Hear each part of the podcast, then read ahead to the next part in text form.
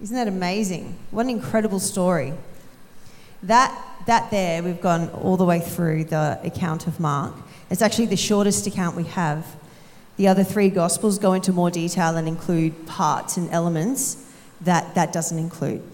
Um, it's so detailed and specific. I just, I just love it. Um, there are so many cultural layers due to the fact that this all happened 1,990 years ago, right? In a different language and in a different culture, which had different values to us. And there's also the fact that some of us have read or heard this story many times, possibly dozens of times. There may be some people like uh, Glennis here and maybe Amanda who've read it probably hundreds of times. Whereas others of us may have never actually read it or heard it the whole way through. And it can seem to some of us like a weird story or like a made up story or a myth that built up over time. But I've got some things to present to you today to help us to see that it was actually a historical event that means something. Jesus' death and resurrection really happened. Yeah? You up for it? All right. I've got a, a couple of notes. First of all, I'm going to touch on a couple of really physical things.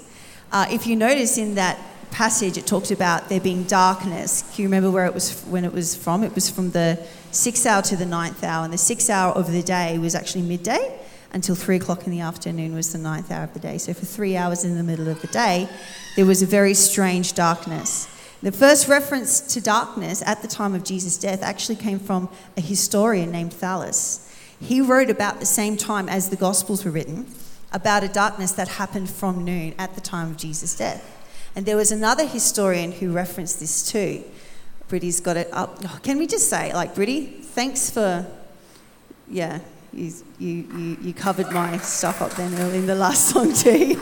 She's awesome. Phlegon records that. This is a quote from a book that was written in 2020 AD. I think it's called History of Antiquities. Phlegon, so he's referencing an older book, records that in the time of Tiberius Caesar at full moon, there was a full eclipse of the sun from the sixth hour to the ninth manifestly that one of which we speak. So this was another reference, super duper early, around the same time as the Gospels were written, referencing a weird darkness that happened at full moon. Now, why, why does it mention that there was a full moon? This is why. There's a couple of pictures, some sciencey stuff for people who love sciencey stuff. Can you see when there is a full moon?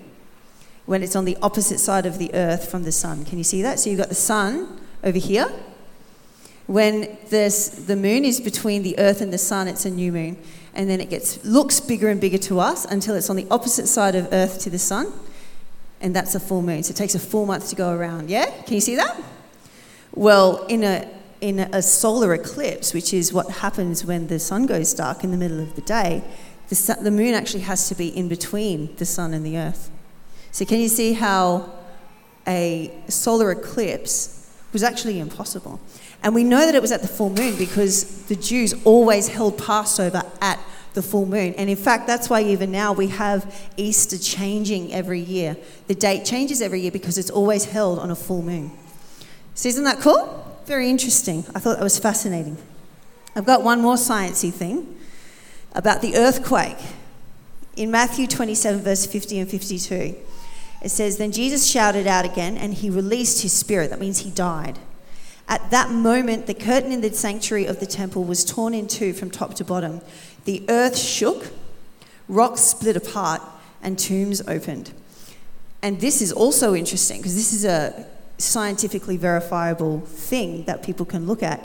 Scientists can actually find historical earthquake, earthquakes using radiocarbon dating of seismites. They've found that in the area around Jerusalem, there is a fault line which produces earthquakes on average every 200 years.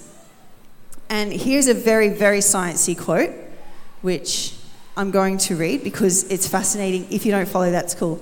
Kagan and colleagues, this was a, a few scholars in 2011, analysed seismites in the Holocene Dead Sea Basin by constructing two age depth chronological models based on atmospheric radiocarbon ages of short lived organic debris with the Bayesian model. Got it? Seismites are sedimentary beds and structures which are deformed by seismic shaking. The scholars analysed seismites in different areas of the basin. That's along this fault line that runs around, um, around Jerusalem area, finding that several synchronous seismites appeared in all sections during particular years. Those, these are dates when there were historic earthquakes, major earthquakes. In the year 1927, 1293, 1202 or 1212, 749, 551, 419, 33, 31 BC, and mid century BC. So there was one on the same year of Jesus' death. Isn't that cool?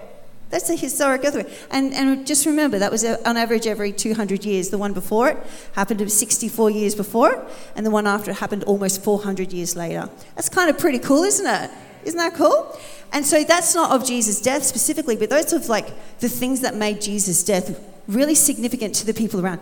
Those were the events that made the soldier who was standing there, who had crucified Jesus, say, Surely this man was the Son of God. I think I would have had the same reaction if I were in his shoes, right? So, this is some evidence from outside the Bible on the big physical things that happened in this account. And now I'm going to talk about some other kinds of evidence. Number two is James, the brother of Jesus. James, who was Jesus' actual younger brother, physical younger brother, as in Mary and Joseph's son, was not a disciple of Jesus before his death on the cross. The only mention of his brothers is of them being demanding and cynical. It's not surprising, is it? The big brother they grew up with was talking like a prophet and making claims that he could forgive people of their sins, like as if he was God, right? In John 7, verse 5, it says, For even his own brothers did not believe him. But after Jesus' resurrection, John became one of the main preachers about Jesus in Jerusalem, and he was killed because of it.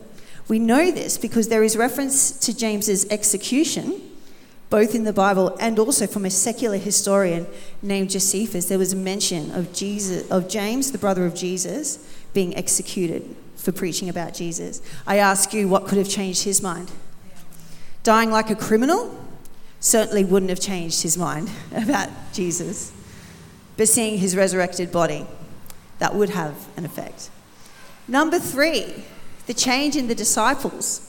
When Jesus died, you heard in that in the account that we just had read out to us by those four guys. They did a fantastic job. Honestly, you four men were amazing. When Jesus died, his followers were totally wrecked. You, you saw the um, way Peter was behaving even when Jesus was getting flogged, right? They were trying him and they were mocking him and they were criticizing him and they were trying to come up, find ways to get him crucified. And Peter denied Jesus and then felt terrible about it. He went outside and wept. He was totally, he was just a mess because he'd betrayed Jesus, right? They were fearful and in grief. It literally finished saying they said nothing to anyone because they were afraid. They were terrified. They were hiding behind locked doors. It says that in, I think it's in the Luke passage, it says that they were hidden behind locked doors for fear of the Jewish leaders because the Jewish leaders had just destroyed Jesus, they just killed Jesus. They were confused and trying to understand what had happened and what to do without their precious Jesus. And yet, within weeks, they became unstoppable preachers about Jesus. They were thrown into jail and would still tell people about Jesus while they were in jail. They were assaulted and kept going. They divided the rest of their lives to spreading the victorious truth of the gospel to as many people as they could. Just a few weeks later, we read this in Acts. So, this is within two months of Jesus' death. And then he came back to life, lived and was walking around on earth for 400, uh, sorry, for about 40 days. Uh, ooh, I can't remember how long was it? A week, a couple of weeks, wasn't it? And then he got resurrected, and then 40 days later, Pentecost happened. And then within a few days of that, this happened. So we're talking within a couple of months. Peter, sorry, this is Acts chapter 4, verse 8 to 13. Yep, Bridie's gone to it. Then Peter, filled with the Holy Spirit, said to them, Rulers and elders of the people, if we are being called to account today for an act of kindness shown to a man who was lame and being asked how he was healed because they'd healed someone with this Holy Spirit power they'd just received, Then know this, you and all the people of Israel. It is by the name of Jesus Christ of Nazareth, whom you crucified, but whom God raised from the dead, that this man stands before you healed. What's significant about this is that the people he's preaching to are the same people who had killed Jesus. So Caiaphas was still the high priest. And these were the people who were standing around trying to find reasons to kill Jesus.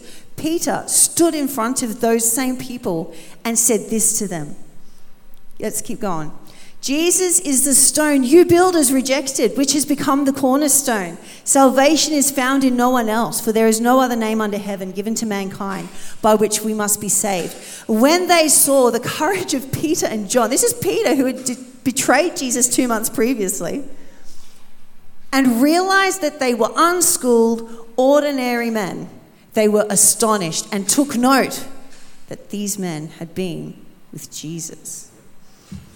Amazing. Jesus' disciples had nothing to gain, but everything to lose by following Jesus and spreading Jesus' words. This is a crucial part of this story. They didn't gain money by preaching about Jesus' death and resurrection, they didn't gain power, they didn't gain security. They had better have had good evidence and truly thought Jesus had been raised because the odds were completely against them on every front. Christianity was born into a world where its central claim, the resurrection of Jesus, was believed to be false. Knowing the expectation the gospel would have had, no group of conspirators would have ever made it their core doctrine. This was not something Christians have, could have been fooled into believing.